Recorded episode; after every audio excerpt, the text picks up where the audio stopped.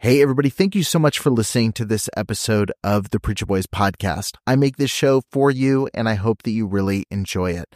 I have a lot of people that ask me how they can support the show financially, and you can do that by heading over to patreon.com slash preacherboys. You're going to get access to exclusive content, including early releases of episodes. I've got a couple episodes right now that have been released at least a month early over on Patreon. You've got access to things like unique merch, depending on what tier you join, and you get access to some behind the scenes content that I'm posting within the group. So head over to patreon.com slash preacherboys and become a member over there today. Every single supporter helps make this show a little bit more possible, especially as I continue to add additional episodes and content every single week. Thank you so much for tuning in. Let's get back to the show. Trigger warning. This podcast contains descriptions of various abusive situations. Listener discretion is advised. You are listening to the Preacher Boys Podcast, a podcast shedding light on decades of mental, physical, and sexual abuse within the independent fundamental Baptist movement. The testimonies shared on this podcast are told from the personal experience and perspective of the survivors. Not all legal outcomes are known or final. Any suspect is presumed innocent until proven guilty in the court of law. Now, here is your host, Eric Skwarczynski. Hey everybody, welcome back to the Preacher Boys podcast. And uh, today's guest is someone like when I was looking at the calendar a few days ago, I was like, how have we not done this? We've I've, I feel like I've been fangirling for like two two years, and then we met a year ago when you moved to Vegas. We're both in Vegas, and uh, that was it. we haven't connected much. since. So, um, yeah, just introduce yourself a little bit. Like, give us just a thirty second little backstory, and then we'll dive deep. Yeah, sure. Um, well, my name is Isami, and I'm originally from Japan, um, and then recently moved to Vegas, and then there's been a billion moves in between there. But um, I grew up super um, strict fundamentalist Baptist. Um, I still identify as Christian, but have re-evaluated a lot of things um, since leaving where I grew up in. Um, a lot of it was kind of being pushed out. Yeah. But then also realizing that some of the things, a lot of the things actually that I grew up thinking were okay um, or not. Yeah. Um, and then, you know, hearing a lot of people's stories and other survivor stories made me realize what I grew up with was definitely not okay. So that's, I'm kind of in that process of still learning and unlearning a lot of things. So that's where I'm at right now. Well, you describe yourself a lot as like growing up in like a fake missionary family. And like that's a when you read that, it's interesting and you can pull some context out of that. Yeah. But when you say that, what do you mean? Like describe kind of your home life. You know, I know that's a broad topic, but but when you when you talk about just in the ministry perspective, what Yeah. version of Christianity were you seeing? Because even fundamentalism, when someone says that, there's a lot of different layers to it. It- it's very multifaceted, of course. Right. So like trying to figure out how to explain this. Um, that doesn't take about eight hours. Um, so just growing up the way I did, my parents had somewhat of a ministry until I was about 15.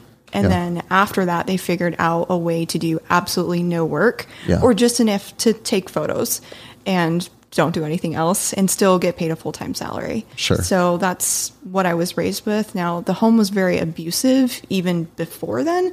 So some of my first memories are of abuse. I don't remember a life before that at all.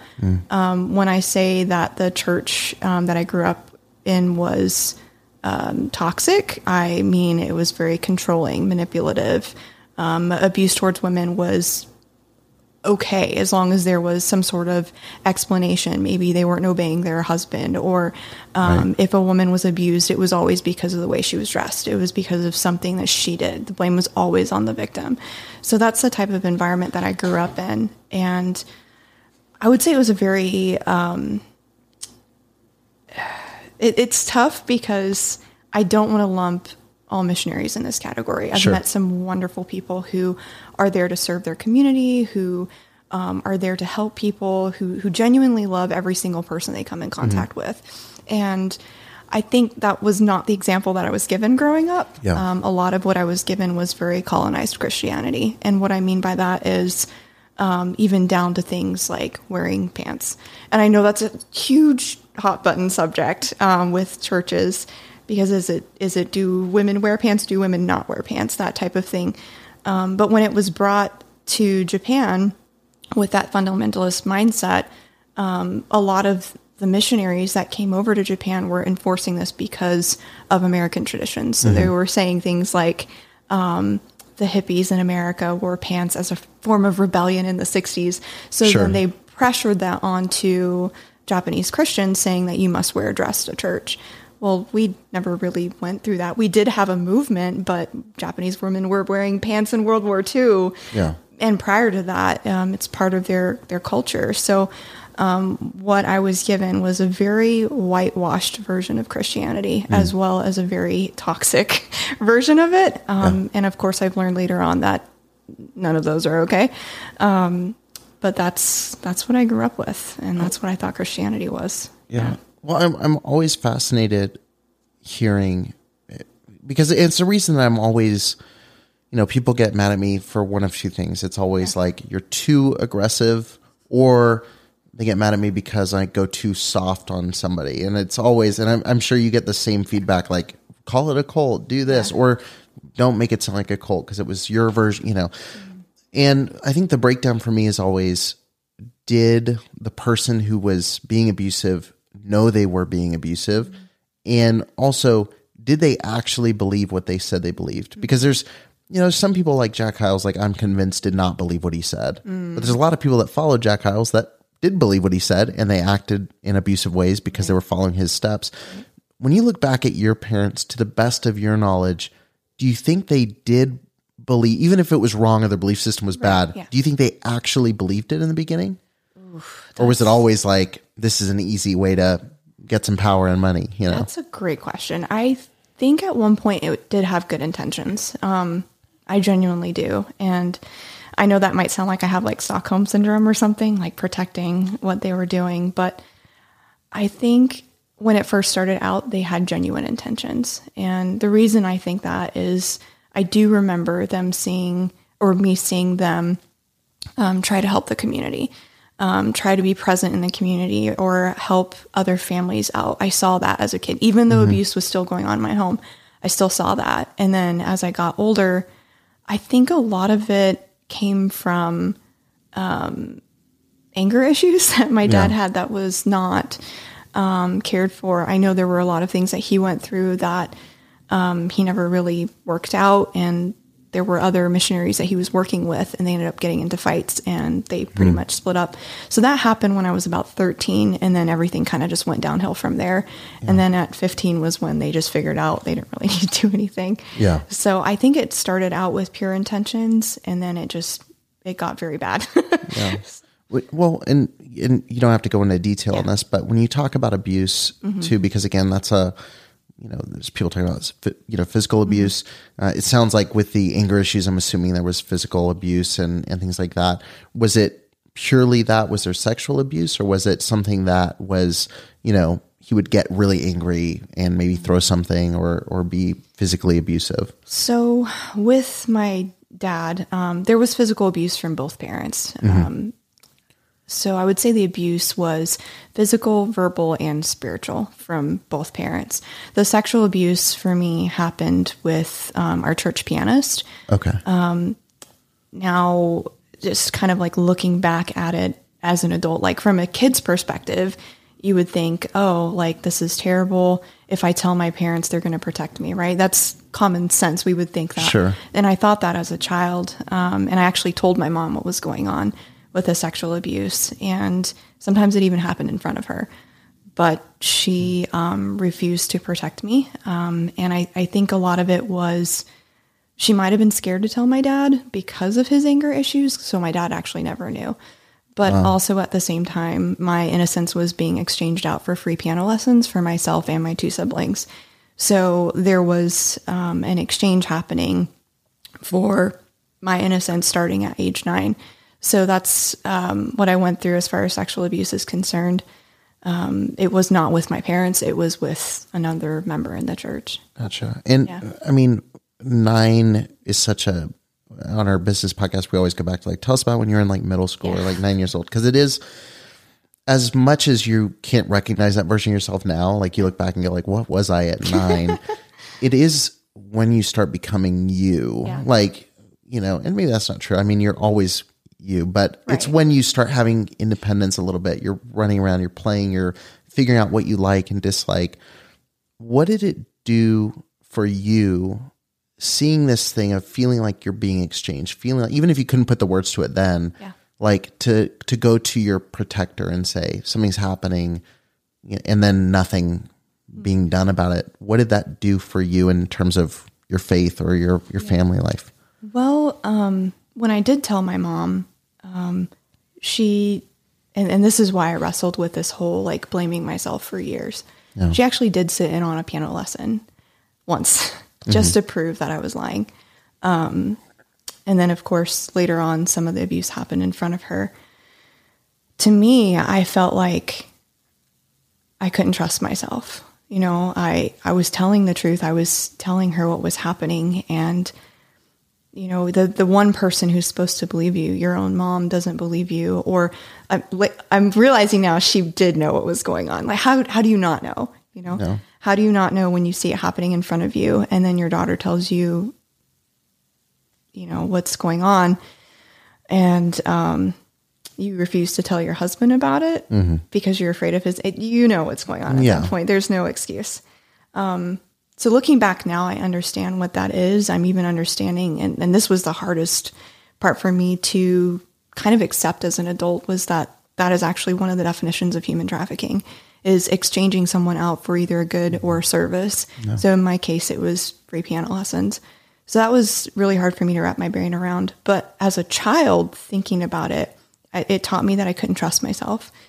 It also made me think that um, God was okay with what was going on because my dad was a pastor slash missionary, you know, that, and I was always told you have to honor the, the man of God. Like you would, God would get angry with you or cause problems in your life if you disobeyed Yeah. the man of God. So I thought that I was being punished and I thought that this was something that I had brought on myself and that, um, you know, this is just going to be the way I was going to live. It, it, I had no, no say. Um, it also taught me that I had no power over my own life. And I know that as a child, at nine years old, you, your parents should still be able to tell you no. if you're if you're getting into something you shouldn't be, or maybe you're throwing another a, a rock at another kid, that probably is a bad thing. Right. And your parents should tell you, "Hey, stop that. That's not cool." But it did teach me that I had no power and no no voice of my own. Right. It taught me that I was not allowed to stand up for myself. Um, And so even the abuse at home that was going on, it made me think that, oh, this is okay. This is normal. I, I don't have a say over my life. Yeah. Well, I mean, transitioning into missionary life, Yeah. one of the scariest things for me is, I mean, in general, but especially when there's kids involved, is like there's a lack of accountability because you're, and again, I'm not, I mean, I worked with a missions organization, but I mean, but then again, the people that I worked for, uh, at least one of them was, I mean, embezzling a lot of money. Like, I mean, lack of accountability played a role there. Um, you know, so did you have any tether to anybody else outside or like anybody who you know you could say oh this is happening with my parents or oh this is or was it totally like this is our little bubble So we were actually connected to a military church at one point. Um, from the time I was probably eight until 13, we were renting a building. Oh, so Oh, okay. there was a Air Force base. It was in Yokota, Japan. And there was this church that was primarily geared towards the military, but they would allow us to rent part of their building in the afternoon. So, in order to keep a good relationship with them, we would attend some of their church services. So, I had some friends there, and honestly, a lot of them saved my life and probably still don't know that to this day, um, where I was allowed to go over to their house. Um, so, it was a safe place for me. But after my dad got into some fights with the leadership of that church, um, we left. And then shortly after, um, my grandmother passed away. So we ended up inheriting her house. So we moved from renting a space in the English speaking church to renting another building. And my dad somehow got into another fight with someone else. And then pretty much everyone left. And then there was one family, and then we switched to meeting in our apartment. Uh, he made that family upset. They left, and there was nobody. So I'm what 15 at this point. There's nobody coming to our church, and it's in our Yeah. apartment, It's just your family devotions, basically. yeah. basically, or whatever my dad decided to pick on uh, So for that- the day. That's something Yeah. interesting is like I, I notice these types of guys and I notice them because I've spent most of my life in church culture, I see it, but they're everywhere. Yeah. But but within churches specifically, there's a very certain stereotype of man where they go from church to church, they are heavily involved, and then they start identifying flaws within those churches mm-hmm. and then moving out. But it's but their circle gets smaller, but they get more power in their circle. Yes. Like it sounds like beyond just the anger issues and blowups that can happen with even rational people, do you feel like your dad was frustrated by not having like more control? Like, did he not like being partnering with someone or being sub- subservient to somebody else? I think that might have had a lot to do with it. Um, he was not very good with any type of constructive criticism. So even if it was in a loving way, um, he would get very upset. Um, I remember there was one sermon that was actually preached at the English speaking church, and um, I was probably 12 at the time. And there was a pastor that came in and he was talking about how um, husbands and wives should treat each other. And he said, Husbands, your wife is the queen of your home. Treat her like a queen. And he was saying that, you know, um, a lot of times, because it was a military church, and um, he was also a retired military guy too. And he said, you know, sometimes, you know, we think authority and rank and all these things, and we come home and we don't know why our kids aren't in line. We've been deployed for six months, and why doesn't the wife have it together? And he said, no, you don't treat your family that way. Your wife is the queen of your home. You're supposed to respect her. And that set my dad off. He was so angry. Um, and I remember my parents fighting about it. And he said, Well, the wife is not the leader of the home. The husband is. I don't know why he thinks she's some sort of authoritative figure. And like he lost it. Yeah. And even at that made him mad. And it wasn't even a direct hit at him, it was just a sermon that we were sitting in. Um, so, yeah, anytime there was any constructive feedback or, hey, maybe this isn't cool, let's talk about this, it was never accepted well. So it ended up narrowing it down to yeah. just you. This is the part of your story that, like, you know, blows my mind that you've shared before. Because, like I said, I worked with somebody in the missions world that was very duplicitous with a lot of stuff. And I found out after leaving that, you know, so much of that. And then you're like, oh, I could have got paid a lot more. Um, but, but, but it's one of those things where, I mean, your family was next level, like straight up just scamming. So, like, what people would come visit because the only time there was accountability is when other churches would come visit your ministry, right? I mean, very rare. like like a Very missions trip to come meet you because like i remember you shared a story Mm-hmm. of your parents had someone that came and visited them and they Oh, did an yes. event where like they Yes. gave away food right. Okay, so this was years later. because i was listening i was like this is crazy like this Yeah. is like a movie like this is like Oh, oh, yeah. No, this was years later. So when I was a kid and growing up in the home, anytime a church would say, Hey, we'd love to do a mission trip to come see you in Japan, the first thing they would say is, It's so expensive to get from the airport. This is how many fees you're going to pay. So it was always discouraged. Um, so growing up, at least when I was growing up, nobody came to visit. There was not a single person that Right. came in. Now, after I grew up and left the home, um, their missions director actually came to visit them and um, it was still in the house. And there were uh, english students that were there. They're not affiliated with a church whatsoever. But um, my parents basically told them oh there's these people from america coming. Did your parents do english teaching Yeah. to help subsidize? Okay. Well they didn't have anybody pay. So here's where it gets a little complicated. None of their english students pay. Okay. At all.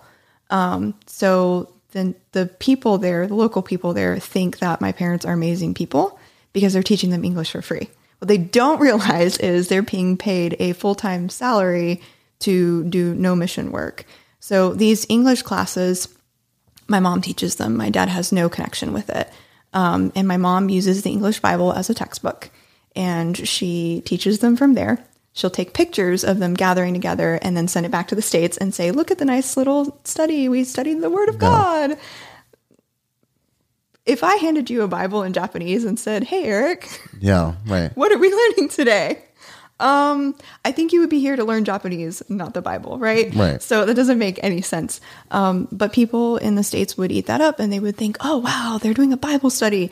And it was even named, um, it, it- it's actually called Joyful Ladies English or Joyful Ladies Study.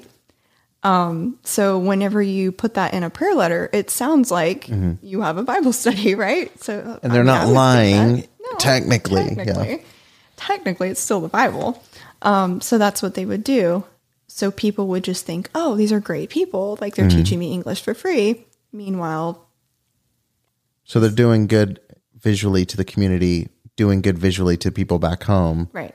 But there's a huge disconnect in what is actually happening. Absolutely, there's no no ministry work. Right. Absolutely none. Um, but they came to the mission board came to visit um, a few years back. I would say it's probably been about five or six years at this point. It's been a while, but they came over to visit, and my parents basically told um, the English students to show up on Sunday morning. And they said these Americans will be here and they'd love to meet you. Um, so we're just going to have like a barbecue and you guys can come over. So they come over. My dad puts on a suit. And I, when I explain this to people, people get me like, how do you, my dad has a podium I'm like laughing trying to explain this. My dad has a podium that has been chopped in half that he puts on top of the kitchen table. Okay. Um, so if they ever need to take photos, He's got the props yeah, he's got ready. the props for it. I mean, okay, yeah, he's thought this one out, but he he would bring that out and then take pictures with the people that, Sure. that came over. So that was their uh, church Photo event. op, yeah. church event. So, I mean, going going back to you, like there has to be. You keep alluding to like still figuring out where you're at, but like, I mean, when did you start realizing this is across the board really off? Because like, there had to be some party that's like justifying in your mind for years, Yeah. like, well, this is what the truth is. This is the you know my parents are doing the right thing mm-hmm. like how quickly did you start going or like what age did you start going like this is fishy like this is not right So, um, as far as the abuse is concerned, I was probably nine or 10. I went over to a friend's house and my lip was swollen. And my dad had punched me that day because I wasn't smiling. So I went over to her house and she saw that it was swollen and she asked if I was okay. And this was a friend on the military base that I was allowed to go visit. And I just said, Well, I, I got in trouble. And she just kind of looked at me and I said, Well, doesn't your dad ever hit you when you're in trouble? And she said, No, that never happens. That would be a horrible thing for him to do. And that's when I started. you thought that was completely normal yeah, like I, I thought it was. I just thought that oh, kids just get punched when you do something, make your parents mad. I don't know why, but so I just assumed that that was normal. And when she told me that, that's when the wheels started turning. Like, hmm. okay, my house is not like everybody else's. And then I was probably oh man, was I thirteen or fourteen? It was when I dropped my sister off at college when we when we did that. It was like two thousand three or two thousand four. But um, we were at a dinner and there were a bunch of pastors at the table and they had taken us out to eat and i can't remember what event it was but there were a lot of different pastors from different churches there and there was this one pastor like sitting across from me and he asked about our church and i told him the truth so at this point we had already moved into our apartment nobody was really coming to this church um, and then we were on furlough in the states so it's like in between us moving to my grandmother's house. So I told him, I, I just said, sometimes it's just our family. That's that's it. You know, um, we used to have people, but they don't really go there anymore. So he looked at me and he just said, "Oh, okay. So sometimes it's just you and your family." And he started asking more questions. And my mom noticed that we were having a conversation, so she interrupted and she said, "Oh no, no, she means kids. She, There's sometimes no kids. It doesn't mean there's nobody there." And I remember looking at her like, wait a minute, where are you going with this? And she told him that we usually had 15 people attending the church. And I'm thinking, who who who? who are these people? Because at that point, um, it was me, my two siblings, and my parents. Like, I didn't know we had additional people in this house. So I just looked at her and I remember confronting her about it later. Um, and of course it was it was it was not met well. Uh, later there were things that happened um, as a response to what I had said. So I learned very quickly not to not to talk about things. Um, but yeah, they flat out lied to the guy and just said there were 15 people, unicorns. And you're how you're how old here? I'm like 13, 13. or 14, roughly, because it was when I was dropping off my sister in college, and she is. Wait, was I 14? Maybe I was 14. It's hard sometimes. Enough- those those yeah. years are really all mushed together. Yeah. Yeah, I was definitely a teenager at that point. And that's another kind of formative time of life. Like Yeah.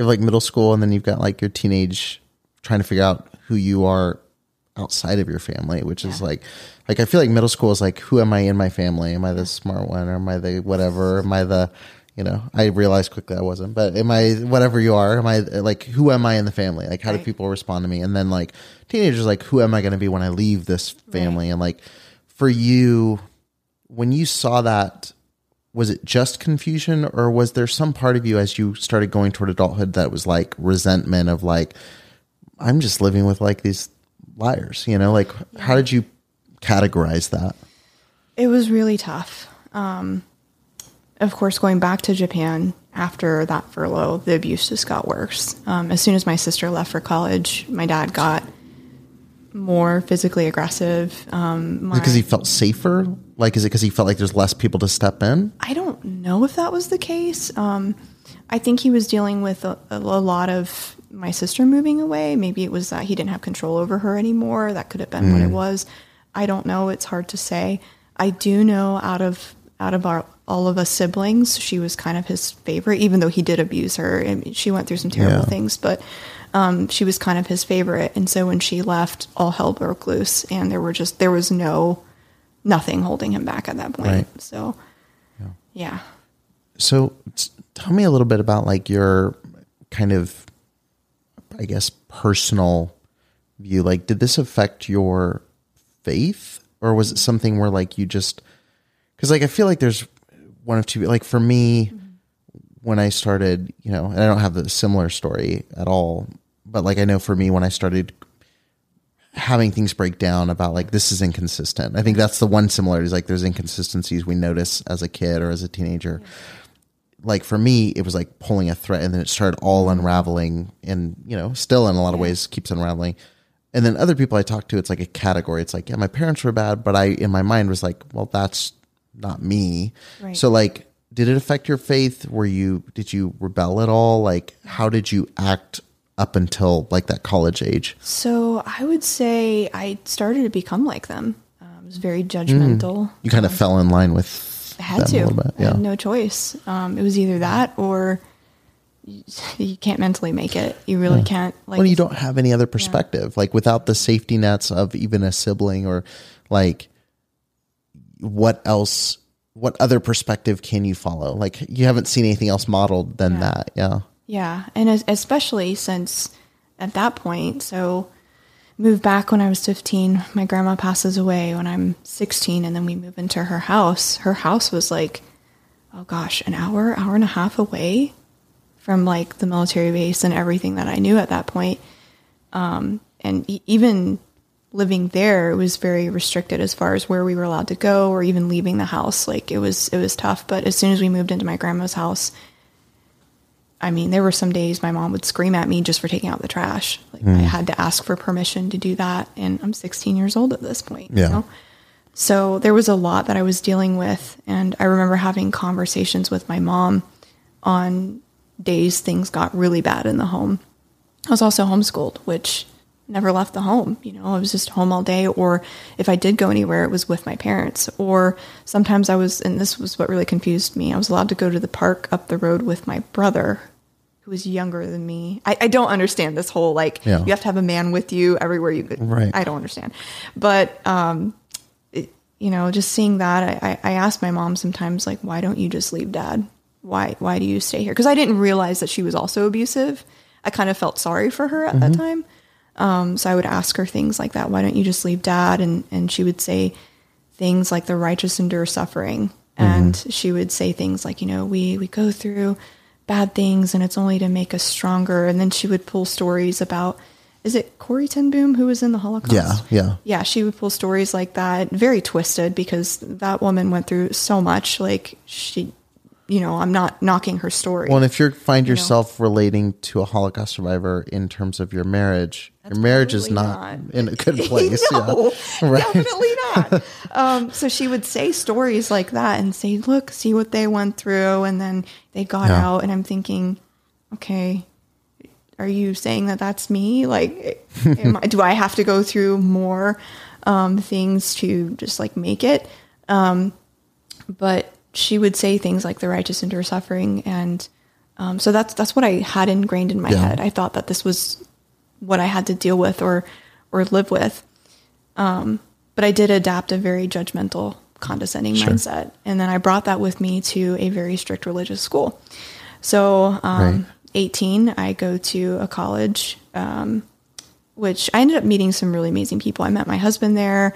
Um, I met friends that I will probably be forever friends with there. Um, but I think the people I got very close to were also people who grew up in similar environments. We may not have talked about it, but looking back now, when we've had those conversations, it's like, that's why I could relate to you. That's Yeah. why we understood each other. Well, and like I said, like, and none of you would have known it was abnormal because you're all, you know what I mean? So you've got this weird shared experience. Like we talk about this on figuring out all the time. Like, like there's things now that I'll say that I'm like, oh, that's weird. You know, or you don't know until someone's looking at you. Like you're like, yeah, like, yeah. So it's like it's like the story you shared, which is an extreme example, but it's like it's like, oh, I got in trouble. Like that's in your mind, you're like, I got in trouble, so this happened. Yeah. You know, same thing like sharing any experience, like, oh, the pastor said this, and people look at you like, what? That's that's crazy. Yeah. So starting to realize that because getting outside of that environment was probably scary but also freeing in a lot of ways. Like what was bible college like? Because like it's always crazy to me when i talk to someone who goes like i was in a very bad strict rigid home life and then college felt like a breath of fresh air. Because like even though like to most people that went to bible college they'd be like i felt so constricted you know? So like what was the feeling there? Was it a positive thing overall? Oh yeah. Um, At least for me, um, I arrived on campus um, very underweight. I was anorexic. I, I was 72 pounds when I got on that campus. Like I should not have been walking. Um, but I met people who were kind and genuinely cared about me and didn't care that I was wearing a turtleneck sweater in 90 degree weather with a huge overcoat. Like they didn't care. They they just wanted to be kind to me, and that was the breath breath of fresh air for me. Um, sure, there were you know people that weren't so nice, um, Yeah. and the rules were pretty strict. Would I go back now? Absolutely not. Sure, yeah. no. but yeah well many Yeah. things can be true right Yeah. like I, I, I, t- I talk about this all the time like my um, all of my good memories and bad memories of the first 18 years of my life were within one place Yeah. so like yeah i have good memories and i've had people say like well you had good memories. So it's like it Mm. validates everything else but it's like yeah many things just like your mom. Your mom was a victim and an abuser. There two things can be true. She still has to bear responsibility for and own the abuse side.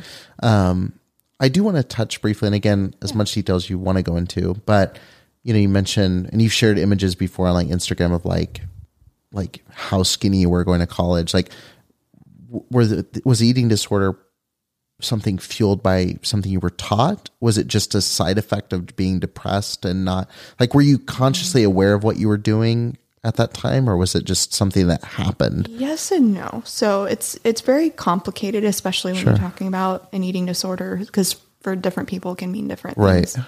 Um, for me, I think I developed an eating disorder probably way before then. Um, when I was 12, Wow. my mom made fun of my weight, and um, diets were highly encouraged in our home. Like, Sure. you know, if you're not skinny, um, then you're not good enough. Um, my sister was also treated that way, which later she discovered she has a um, autoimmune disease. Like that, that's what she was going through, and she was met with criticism and ridiculed for her body. And uh, I was the same way. Like I hit puberty and gained some weight, and um, my mom made fun of me for that. Which is just normal. Yeah. Yeah. It- it- it's just normal in our household, you know?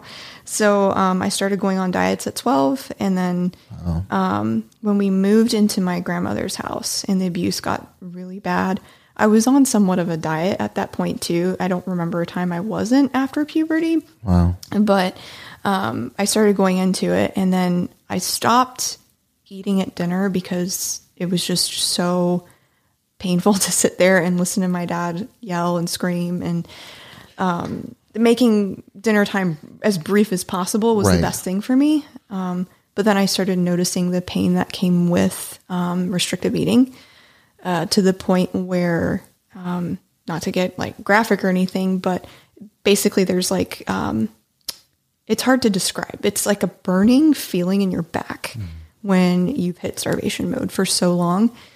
And that became my source of comfort. So for me to go to sleep at night with that feeling was the only way I could fall asleep. Um, it kept my mind away from the emotional pain. I, and I could focus on just being in physical pain versus what was going on around me. Of course, there was still physical abuse going on, but Right. you know, just all the It's a things- distraction Yeah, or, it or it's a, something that you can control too, Yeah. which is, you know, like, I mean, that's self harm in general. was, like that's yeah. what people with cutting or thing like it's a pain you can control. And, um, you know, and again, like you said, there's partly it's intentional, partly not understanding why it's Yeah. happening. How how long did it take? I mean, college is like you said, it was probably healing in a lot of ways. Being around good people Yeah. that are kind was good. When did you realize, like, okay, I'm not in a good place? You know, because that Yeah. that probably I'm assuming took a while. If you know, Yeah. Um, I mean, I had plenty of people telling me, you Hey. know, yeah, you don't look so great. You, you know, oh, thanks, that makes me feel better. yeah, I feel great about myself. Um, you know, I had a, an aunt that was um, very concerned for me, and I went and stayed at her house. This was pre-college. I went to stay at her house for an afternoon. My parents were in the living room with her, and I don't know what I was doing, but I was like out in the yard. And then I came in the house, and she was she was crying, mm. and she was begging them to to have me get help mm. because she knew where I was headed, and she had seen that. I guess one of her granddaughter's classmates had either died or had had to go through rehab um, because of it. And she was saying, please don't let this happen to her. Like, she's not doing well. Um, and my parents, of course, dismissed it. And I ended up asking them if I could go to a rehab facility because I knew where I was headed. Um, of course, they said no. And they said that was because of my sin um, that I was going through this. So once I um, start started living um, not sinfully, uh, then this would also go away as well. Yeah. So um, I was starting to, to wonder if that wasn't true because I was like, I've been praying for a very long time Yeah. um, that everything around me would stop, whether it was the physical abuse, mental abuse, or Right. even the fact that I was so out of control at this point, I couldn't even control my own eating disorder. Like it started out, you know, somewhat being able to control it. And then now to this point where like I, I have no control over myself. Like Right. I've lost everything. Um, so I asked them if I could go to a rehab facility. Of course, they said no. And then I went to college and I, I knew that I wasn't doing well. For one, like I hadn't had a menstrual period in like months. Um, sorry, very graphic. But um, I knew I wasn't doing well. And I actually had a friend in college who was, I forget what major she was, but she was taking some sort of class where she had to do like a physical. And she took me with her. I don't know if this was intentional. I've never asked her about this, but she took me with her. And we saw the nurse. And the nurse took my height and weight and she said, Hey, just wanted to let you know that you are currently not in um, a healthy range for your height and age. Um, and for a woman your age, she gave me like basically the metrics of what I should Sure. be looking at. And that kind of woke something up inside of me because I was like, oh, I didn't realize I was that far off. Like Yeah. that, you know, not doing so great. Um, so that started to make me think about that. Um, rec- recovery was a very long process. Um, I, I dipped in and out of it multiple times. Um, I was doing really well until I forget it was it my sophomore year. I think it was my sophomore year. Yeah. Sophomore year, I ended up going back for the summer and I ended up relapsing again. Of course, dude, no, no wonder why. Um, No. but yeah, it was it was little moments. It wasn't like this big aha awakening. It was little moments that kind of pushed me towards recovery and realizing that I'm I deserve to get help and it was okay. Yeah. Yeah. Uh, and did that all tie in with like all the other areas? Like, I'm going to live differently than my family? Or was that something that after you got that solved, you were able to focus on the deeper traumas oh. and, and because again, like nothing ever happens in a linear way. Like, but I mean, obviously now you recognize how bad it was with your Yeah. parents or how bad, like, was that just part of that healing work where that came into play or was it a once you solved the eating disorder then it was like here's the other layer to it I think in the back of my mind, I always knew it was wrong. What was going on? I mean, of course, when I was really little, I had no concept of that until Right. I went to my friend's house and she was like, "No, this is not okay."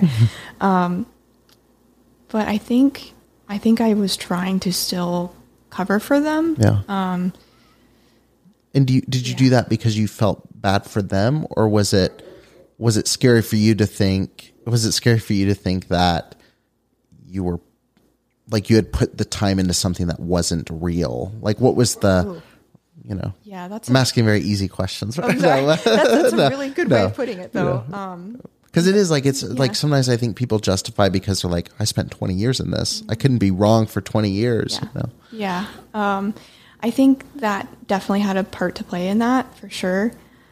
Um, I, I I think probably around my junior, sophomore year of college, I, I was starting to realize that I didn't want to be anything like what my parents were doing.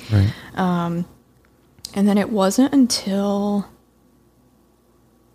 hmm, leaving college because I didn't graduate from there initially. I ended up graduating later with an interdisciplinary degree. But after leaving college, I think I started to realize that my parents were not changing. I, I think in my head, I had developed this narrative like, oh, they're going to become They're growing. They're yeah. Because I'm growing, right? Because I'm learning things, so they must be growing too. And there's no way that can, someone can stay the same. And you know, all these narratives in my head. So I leave college and they end up disowning me um, because I don't have enough money to go back. So um, they, uh, yeah, disowned me. And I felt like it was my fault. But I also had good friends at that point who were like, no, that's not normal. Like, people don't just do that. Yeah. And then, of course, um, Seth and I were engaged at this point too, as well, which that, that was also a whole other roller coaster, like trying to date with all these Yeah. people telling you what to do um, on the other side of the world, which I don't know why I gave them that much control now that I think about it. I could have literally done anything with my life, but, But, it's that mental. Yeah. Well, I mean, Yeah. you don't know that. Yeah, you, really don't. I'm like, they could yeah. fly over here any minute. Yeah. Um, but after leaving college and then they disowned me because I couldn't go back, um, I was working as a waitress and my dad had a lot of things to say about that because it wasn't good enough. And um, I was just making ends meet. So they disowned me. And then um, I ended up applying to become a flight attendant for Delta. So I got in as a um, interpreter because I speak Japanese and English. I get in, I graduate, and all of a sudden they want to be back in my life again. And then I started to realize there's a little pattern going on here. Um, unless I could give them something of value, I was no value to them.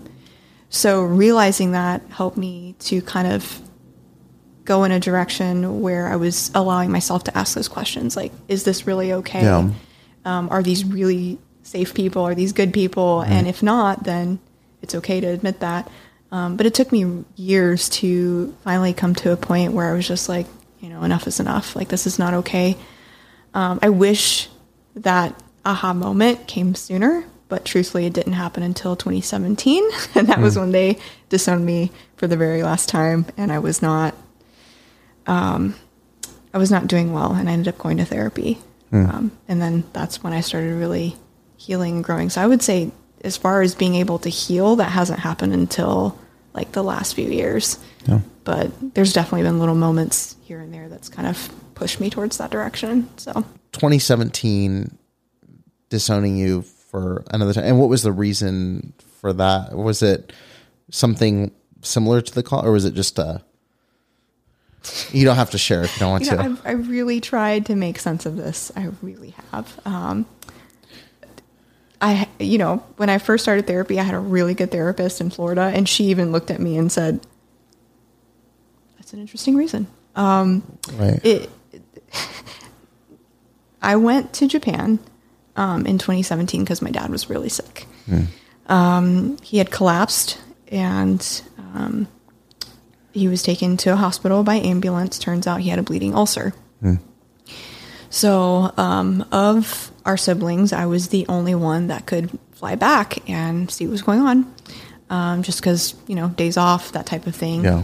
Um, so I flew over there to see what was going on, see how he was doing.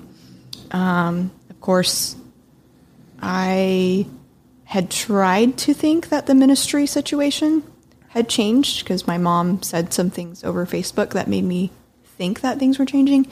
Of course, you know, still the same. I was like, Yeah. oh, wait. You're just reading her version Yeah. of things again. Yeah. Yeah, it's not cool. Um, but I saw my dad in the hospital and he was really happy to see me. We had some really good conversations, and I'm thinking, oh, this is going great. Maybe we're Yeah. healing.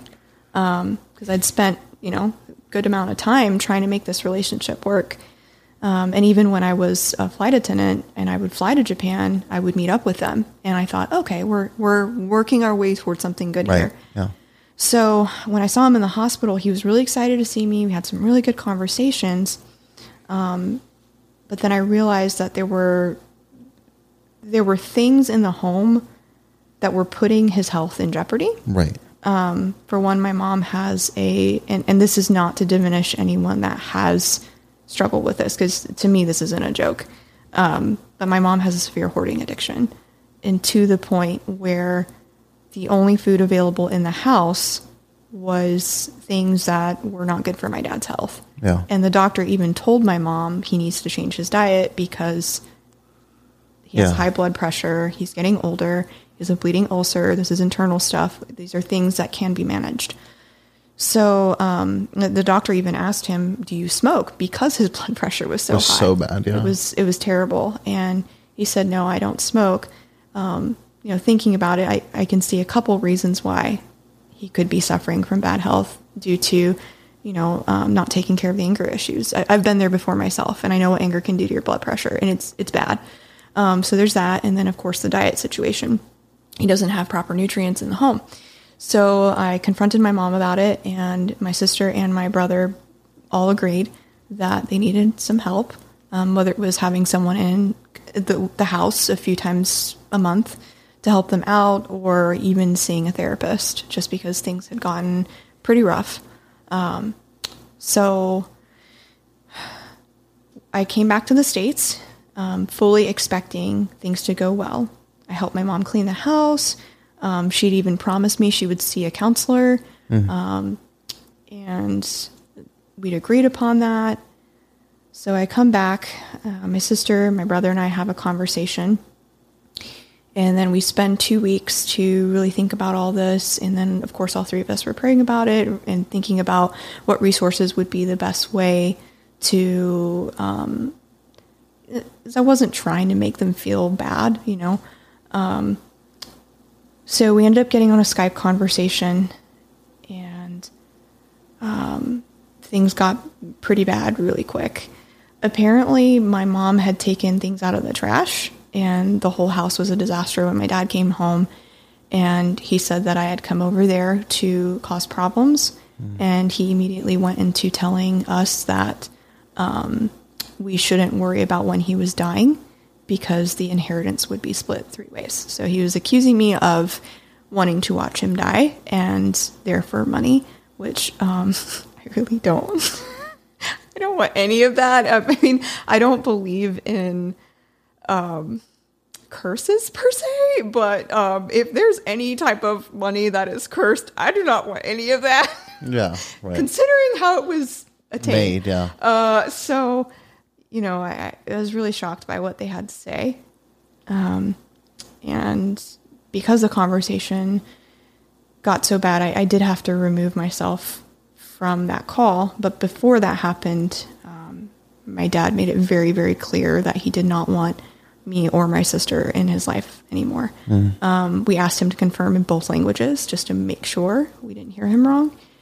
And he said, Yep, don't need you guys anymore. My mom just sat there, nodded her head. Wow. And I got off the call and had a panic attack.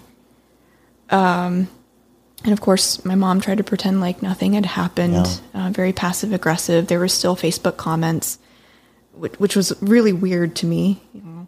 So I reached out to her privately um, and I just told her, um, I basically laid down some boundaries as far as what was appropriate, what was not appropriate. Um, I was not there for this, but um, from what I understand, my sister cut off her camera and there were some things said about her. So, um, again, I wasn't there for this, but I um, reached out to my mom via private message and I just said, hey, you guys made it very clear that you don't want us in your life. I understand that there were some things said about my sister. So until um, you can apologize to her, I'd prefer you not leave comments in public unless you can have this conversation in private.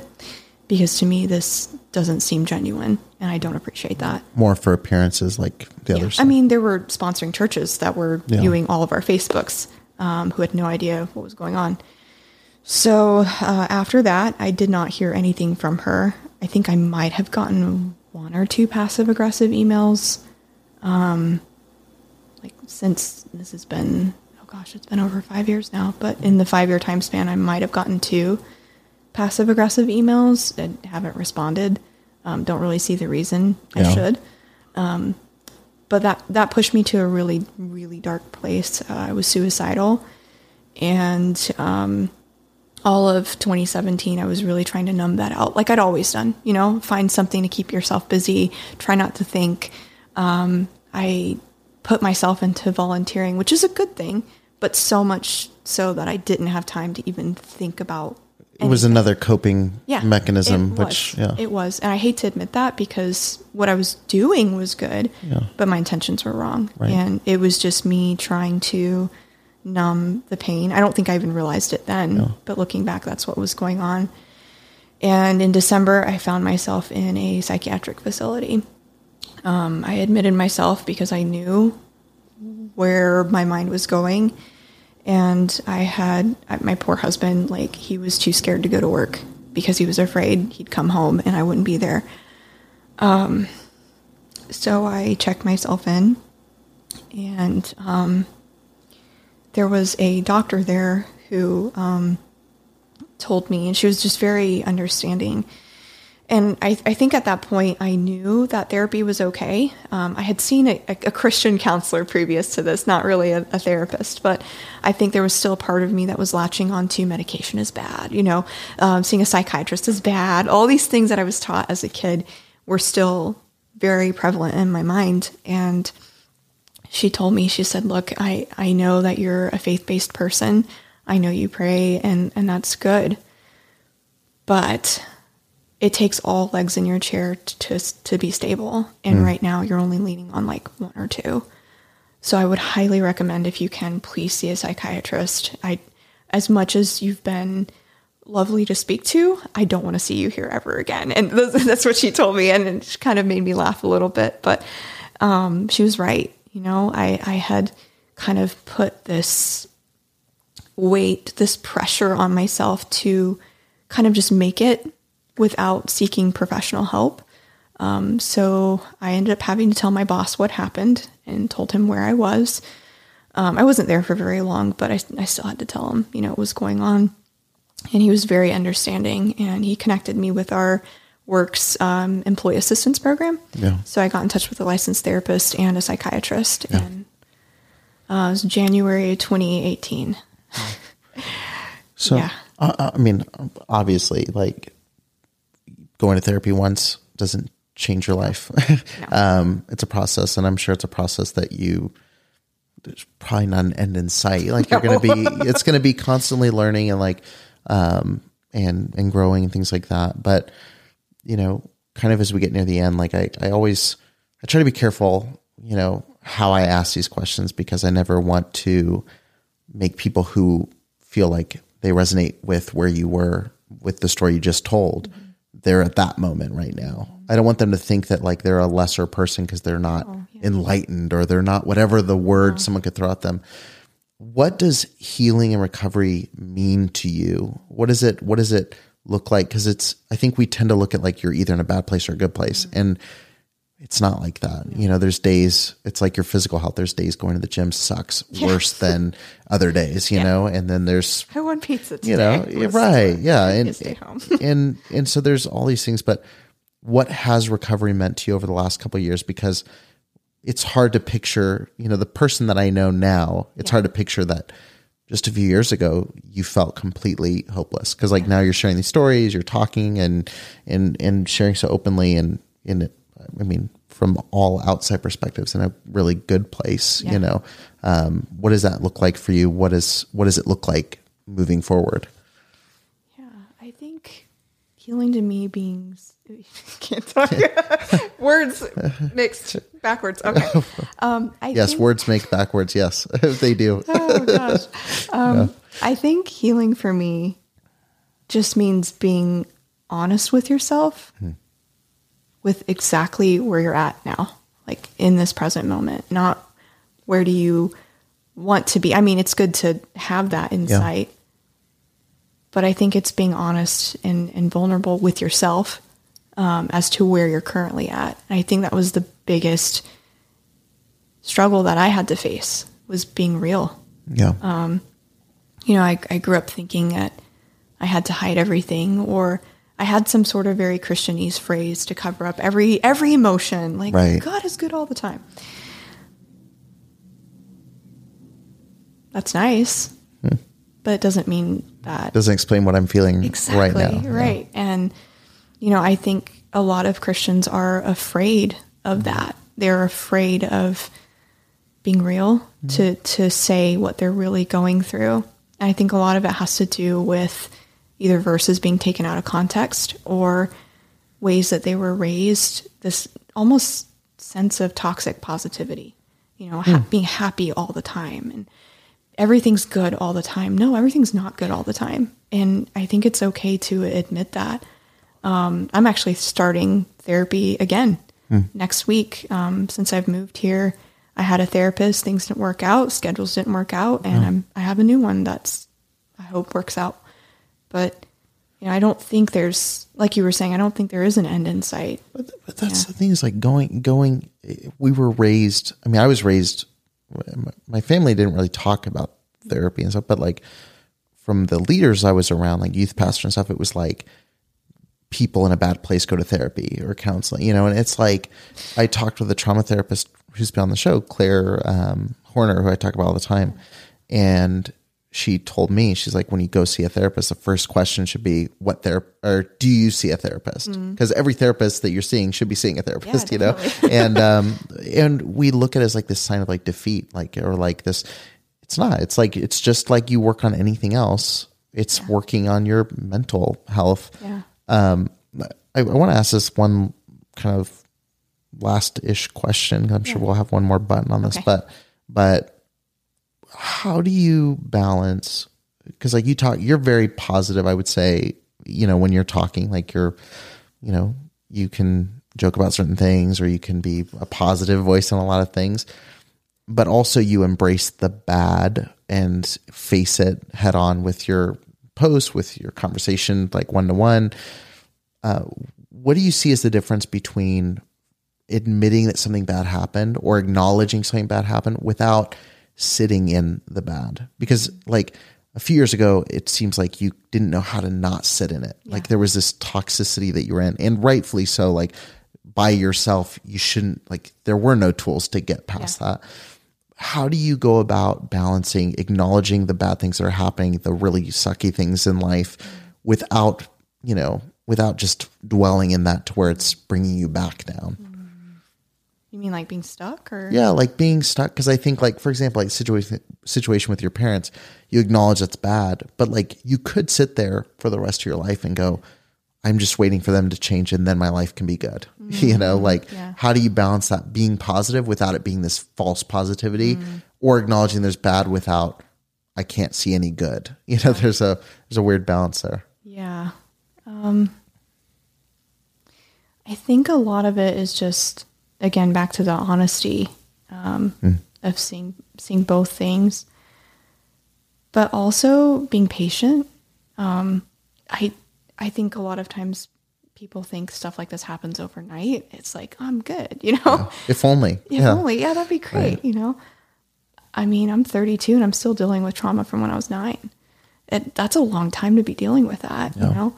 Um, so it, it's not something that happens overnight, and I think it's genuinely okay to have time where you sit in that pain and and you think, oh, this is terrible. Like this is Yeah. this. There's nothing good about this, and there's no positive on this at all. And I think it's okay to to feel that way. I think a lot of people who um, who are Christians um, or or have faith as their background think they can cheat the system. Um, whether it's the stages of grief, they think they don't have to go through anger. You're going to go through it. You're either going to go through it by doing healthy things like going to therapy and talking it out or having exercises your therapist give you to work through anger in a healthy way or it's going to come out on your kids or your people at work. You're going to end up micromanaging them treating them like garbage. Like that's that's another way Or yourself, yeah, yeah. exactly. Or self-harm. Like someone's gonna. There's. It's not victimless. yeah, no, someone is going to get hurt, and it's either you or someone you love or someone you're very close with. And I think people don't realize that until it's too late. Yeah. And you know that's that's happened to me multiple times. Where um, the first time I, I went to counseling again, I didn't go to a licensed therapist till years later, but um, I did go to a Christian counselor a few years after we were married for anger because I lashed out at my husband multiple times. Um, it was he was either trying to like tap me on the shoulder or like give me a hug or like one time it was like a playful swat on the behind and it should not have triggered me, but it did. Um, and it never triggered me before, but something happened in that moment where a flip a, a switch flipped and I lost it and like just became very aggressive and angry and started screaming. And months later, I went to counseling for that. But even with that, you know, somebody was suffering. Yeah. My husband was. Right. You know, and like people at work didn't know that because I kept it all in. And then when I came home, it was like this time bomb just exploded. Um, so I, I think it's, you know, being real, being honest, and allowing yourself to feel grief, to feel anger, feel sadness. Um, no, it, it, it doesn't have to control your life, at least not forever. But I, I think if, if anybody should give grace, it should be Christians. And it, it should be the people that talk about grace the most should be the ones to be understanding when a victim comes forward and says, I'm, I'm just angry. I just want to punch a wall. Like those are, those are normal emotions in Right. response to abuse. Um, but I think when we try to bottle those up is we don't heal. We just, we just stay stuck, Yeah. you know? Yeah, no. Um, Dr. Jessica Taylor um, posted or wrote in her book. Posted wrote in her wrote in her book. Um, you know, there's no abnormal re- reaction to an abnormal circumstance. You know, I don't know if that's her quote or if that's someone else, but that to me, like when people go like, "Why is someone so mad?" or "Why is someone's going about it?" I'm like, just look at the situation. You know, like there's a and there's a process, and like again, there's going to be things that are messy. Yeah. But it's a normal response to a messy, messy situation. Um, but I, I really appreciate you like showing both sides of that because I think there's a lot of people that do similar work to what you do, or they work in similar things to I do with advocacy, and they paint this like you can be healed, or you know, you could be better, or you can be better, you can be this, you can be that. And I love that you share posts and messages and do conversations where you talk about the times it's really hard and then the times where like this is something that's really helping. And because I think it's it's discouraging when you see people like who look like they have it all together all the time. and then they're like, you could be like me if you'll do this. And it's like, I can't even imagine that, you know, Oh like gosh. that, that road. I'm sorry. I just immediately had a thought. Somebody reached out to me. It was it was an MLM thing, and read that I was struggling through depression, and they told me that there was a supplement I could take, and I Right. was like, "Thank you, Perfect. perfect, healed, healed, miracles." That's funny. Well, uh, look, I, I mean, I could talk for real for a long time. Um, and it's really stupid that we haven't talked in a year in person. Um, but if you could leave the person listening to this, I mean, we've covered a lot of really good stuff. You could leave people listening with like one message, like for the people, if you're talking to Asami from, you know, four years ago or five years ago, what would you, what do you wish someone would have told you? It's okay that you're angry, and I'm not going anywhere. Hmm. I I think that's. I mean, my husband did tell me that, but Yeah. I mean, I, think that's what I would have needed to hear the most. Is it's okay to be angry. It really is. No. No, I think that's really good for people to hear, and I think a good place, a good place to close. The dogs agree, but um, but no, I really do. I appreciate you, and I hope it's not the last time we talk in not. general, but definitely, and hopefully not only behind microphones. But thank you for sharing that because I think people really need to hear it. Um, if people want to connect with you on like social, they want to see all the stuff I'm talking about, all the posts I'm talking about. What's the now they're out there? What's the what's the best place for them to do that? The best place for them to do that is probably Instagram um, or my website. Um, my Instagram is mental health isami, and then my website is just isamidane.com. So either one of those would be great. Cool. If you're listening, be sure to check out the link in the show notes. Connect with Isami there. Um, there's a lot of really great posts, resources, things like that. Um, definitely worth checking out. But thanks again for for joining me, and uh, hopefully we won't wait another year. Hopefully not. Thanks for having me. So, yes. Thank you for listening to the Preacher Boys podcast. If you appreciated the content on the show, please leave a review on iTunes and don't forget to connect with us on Facebook, Instagram, or Twitter with the handle at Preacher Boys Doc. Additional information can always be found on preacherboysdoc.com. You know how to book flights and hotels. All you're missing is a tool to plan the travel experiences you'll have once you arrive. That's why you need Viator. Book guided tours, activities, excursions, and more in one place to make your trip truly unforgettable. Viator has over 300,000 travel experiences to choose from. Everything from simple tours to extreme adventures and all the niche, interesting stuff in between. So you can plan something that everyone you're traveling with will enjoy. Real traveler reviews give the inside scoop from people who've already been on the experiences you're considering. So you can plan with confidence. Free cancellation helps you plan for the unexpected, and 24 7 customer support means you can travel worry free. Download the Viator app now and use code Viator10 for 10% off your first booking in the app. Find travel experiences for you. Do more with Viator. When you need mealtime inspiration, it's worth shopping Kroger, where you'll find over 30,000 mouthwatering choices that excite your inner foodie. And no matter what tasty choice you make, you'll enjoy our everyday low prices, plus extra ways to save, like digital coupons worth over $600 each week. You can also save up to $1 off per gallon at the pump with fuel points. More savings and more inspiring flavors make shopping Kroger worth it every time. Kroger, fresh for everyone. Fuel restrictions apply.